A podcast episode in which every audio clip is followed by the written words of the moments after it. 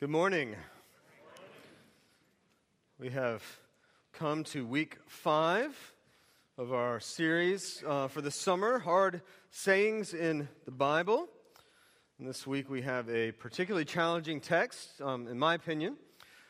Uh, a text in which Jesus refers to the Canaanite woman as a dog. Not only that, she seems to accept this and willfully relegate herself to a lower social status. Now, being called a dog in any culture is hardly a compliment. And to value oneself only enough to eat the crumbs that fall from a table, well, that simply is a foreign concept to us. Certainly, we must have more self esteem and self worth and dignity than that. And so, what is going on here? How are we to understand this story of Jesus and the Canaanite woman? Well, what I would encourage you to do is open your Bibles. Maybe you've got an app on your phone or you brought your Bible with you. Um, if, if, you don't have an app, go to the App Store really quick. Um, you can download it. Don't get sidetracked by games. Um, there, there's a Bible app. The ESV Bible app is, is the one I really like, and it's free, and you can download it right this second. Um, but we are going to be in Matthew chapter 15, and it might be helpful if you are able to follow along. Matthew 15, verses 21 to 28 the story of the Canaanite woman. Now, the main point, and what I want all of us to be able to leave this place and bring home with us, is this God's grace has no borders for those who recognize their need for a Savior. God's grace towards us is boundless, without boundary when we recognize our need for a Savior. That is what is going on in this passage. And so here we go with verse 21. We've come to this point in the story with Jesus and his disciples, and frankly, they need a vacation. It says in verse 21, they, they um, came in, no, let's see, verse 21, Jesus went away from there and withdrew to the district of Tyre and Sidon. He, he left Judea.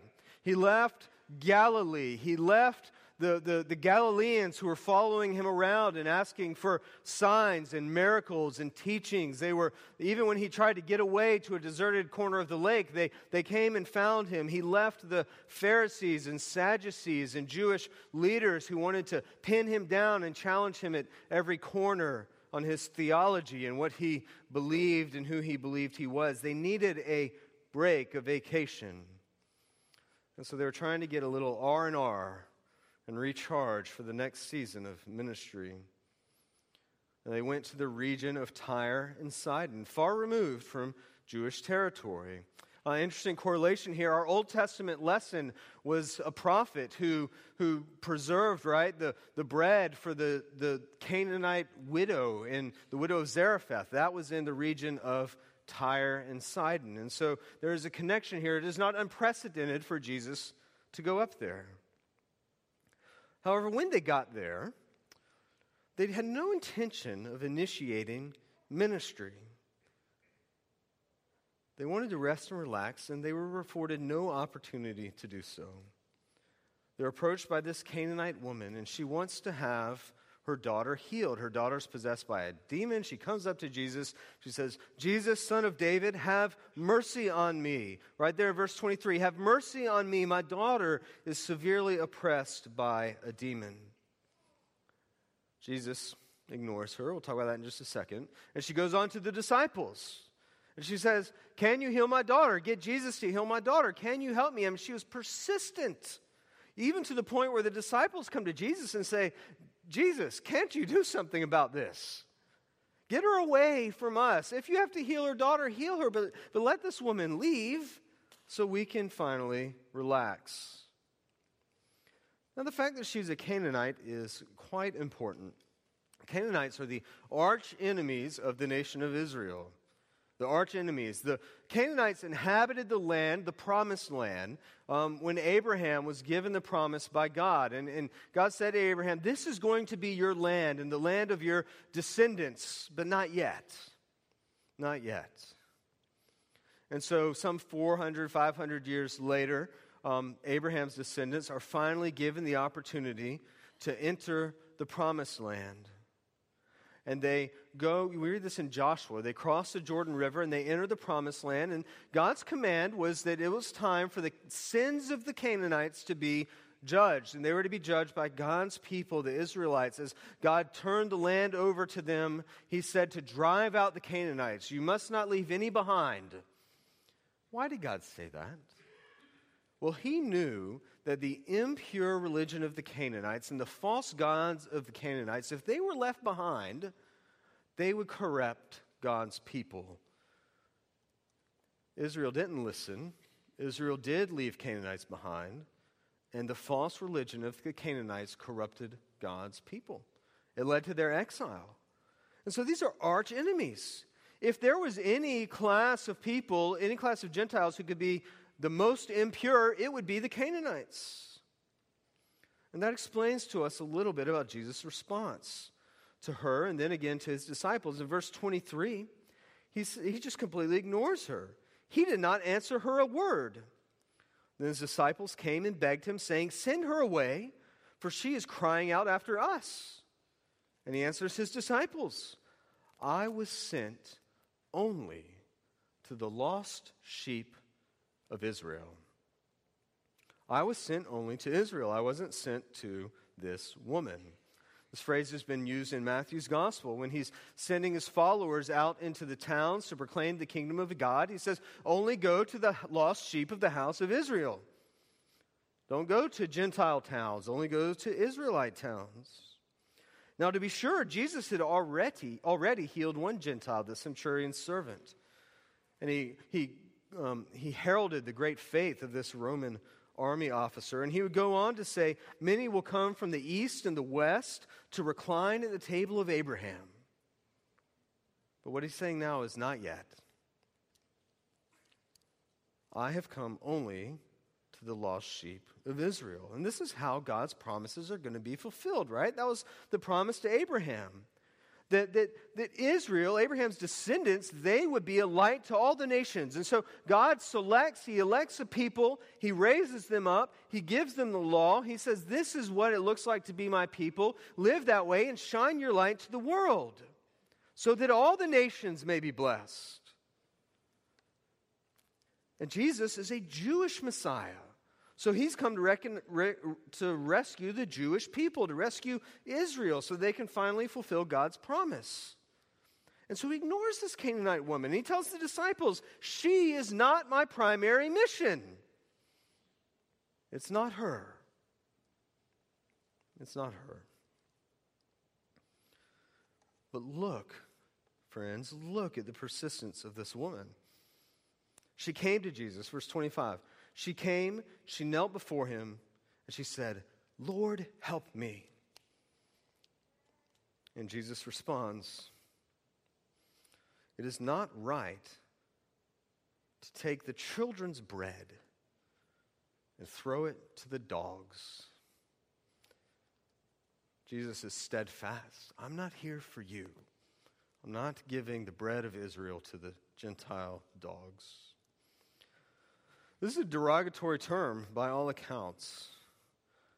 Um, now, sometimes you'll, you'll hear folks say, well, this is a referencing a house pet. You know, there's a, a term for dog that's harsher than this, and the one he's using now is he's referencing a house pet, a cute little doggy in a house. And so that somehow makes it better or some, something. Um, it's a derogatory term, though. And it's used by the Gentiles for the Jewish population, and Jesus is taking it now as his own. And yet this woman persists. Isn't she amazing? And she says, Yes, Lord. Verse 27 Yes, Lord. Yet even the dogs eat the crumbs that fall from their master's table. Even the dogs eat the crumbs that fall from their master's table. What a remarkable exchange. Jesus has, in no uncertain terms, told this woman that he's not there to help her, that he's there for other people and not for her. But the woman challenges him. I think even our translation obscures this a little bit as to what, what she's saying. It sounds like she's accepting it. Yes, Lord. But perhaps we could go around it by, by you could give me the crumbs. I don't, I don't think it's like that. I think she's refuting Jesus. And he says, so think of it this way. He says, it's not right to take the children's bread and, or to take the master's bread and throw it to the children's bread and throw it to the dogs. And the woman responds, think of it this way. She says, Yes, Lord, it is right. It is right to give us this bread. Because even the dogs gather up the crumbs under the master's table. It is right. Why is Jesus speaking to this woman in this way? There's not really a clear answer. And so, what we have to do is take what we know about Jesus, okay, and take what we know about this story and consider what's going on. And so, what do we know about Jesus? Well, Jesus loves sinners. Jesus dines with the outcasts, he dines with the tax collectors, right? Jesus reaches out to those with leprosy. He is a man who goes after the unclean. And in this story, this woman eventually will be commended, right, for her great faithfulness. And so Jesus doesn't have ill will to her. I think what he's doing is challenging her. I think he's bringing out some things in her that he wants to see the depth and the greatness of her faith. It's like a teacher who might argue the wrong position, right? To get the students to, to, to come up and to see how deeply they know the answer to the question. You might say he's being the devil's advocate, but you wouldn't want to say that because it's Jesus. but he's taking that approach. And so he says to her, Aren't you a dog? Aren't you just a Gentile dog? Aren't we Israelites supposed to have nothing to do with you? I can't give their bread to Gentile dogs, can I? And she says, Lord, yes, you can. Because that's God's plan. That's how it's laid out.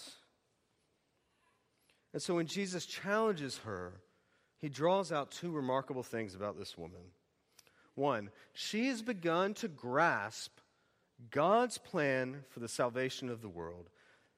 This Canaanite woman, this pagan woman, sees the plan of Israel's God for the salvation of the world. She's already shown a significant insight into who Jesus is. She calls him the Son of David, the, a term for the Messiah. She sees more about Jesus than most of Israel she recognizes that he is the one that will fulfill God's promise. And that by rescuing Israel, God will also bless the Gentiles. Yes, Lord, I know you're here for the Israelites, but your blessing to them is a blessing to all the nations of the world. So she has a deep understanding of God's plan of salvation. But she also understands who she is. She accepts her status, right, as a Gentile. She accepts her status before God. She gets on her knees. She doesn't argue her worth. You know, in our culture, we might refute Jesus and say, well, look, you say that, but look, here are the good things I've done. Certainly, you could have mercy on me. I'm a pretty good person. She doesn't. Lord, have mercy on me, is her cry, because she knows her status. She knows she's unworthy before the Messiah. And so she's humble and asking for mercy. It's not on account of who she is or what she's done, but on account of Jesus himself. And Jesus responds. He commends her faith. He has mercy on her and her daughter, right there in verse 28. Jesus answered her, O woman, great is your faith. Be it done for you as you desire. And her daughter was healed instantly daughter was healed because of the great faith of this woman. And so, as we come to a close, let us remember the main point of this passage God's grace has no borders for those who recognize their need for a Savior. There is no boundary to the grace of God. This Canaanite woman would be completely outside of any boundary that would constitute purity or cleanliness for a Jewish person. And yet, Jesus has abundant grace towards her because of her great faith. Is this not a complete contrast to this world that we live in? This world where status and admiration and even love from others, they all have borders and limits and conditions. Where jobs depend on performance, where social status depends on our clothing or our cars or our house? Are you a good mom or dad? Well, take a look at your friend's Facebook post because I promise you, you're not good enough. The status that is conditional on who we are and what we can do. And yet, with God, there's no border, there's no boundary, there's no condition to his love. We hear that every week in our, in our liturgy after the confession. We have the, the comfortable words, right? Where we hear things like Jesus Christ came into the world to save sinners. Come to me, all ye who are weary, and I will refresh you. There's no border to the grace of God. And then finally, there's no border to the grace of God for those who know and recognize their need for a Savior. This Canaanite woman was humble before the Messiah, even facing a difficult, difficult challenge to her faith. She didn't, um, she didn't get angry, she didn't get frustrated. She was humble enough to recognize her need for Jesus, to be rescued. Friends, we need to be rescued, and not only from an evil world, certainly from that. The, the day in and day out evil in this world can be um, oppressive But just as significantly, if not more so, we need to be rescued from our own sinfulness. We've rejected God, friends. We turn from Him. Even, even when we've accepted God, don't we still reject Him, right? At the same time? We need mercy. We need to come to God recognizing our unworthiness. We can't come before Him and say, Look, I've been to church three out of four weeks this month. That's pretty good. I read my Bible most days, right? Doesn't work. Lord, have mercy on us. We're not worthy. And again, in our liturgy, we, we bring that up week in and week out. Before we come to communion, to dine at the table of the Lord, we, we say, Lord, we're not even worthy to gather up the crumbs under your table. But you are the same Lord who always delights in showing mercy. We come as unworthy servants, needing grace and mercy when we do that, we find that God provides an abundance and without condition. Let's pray.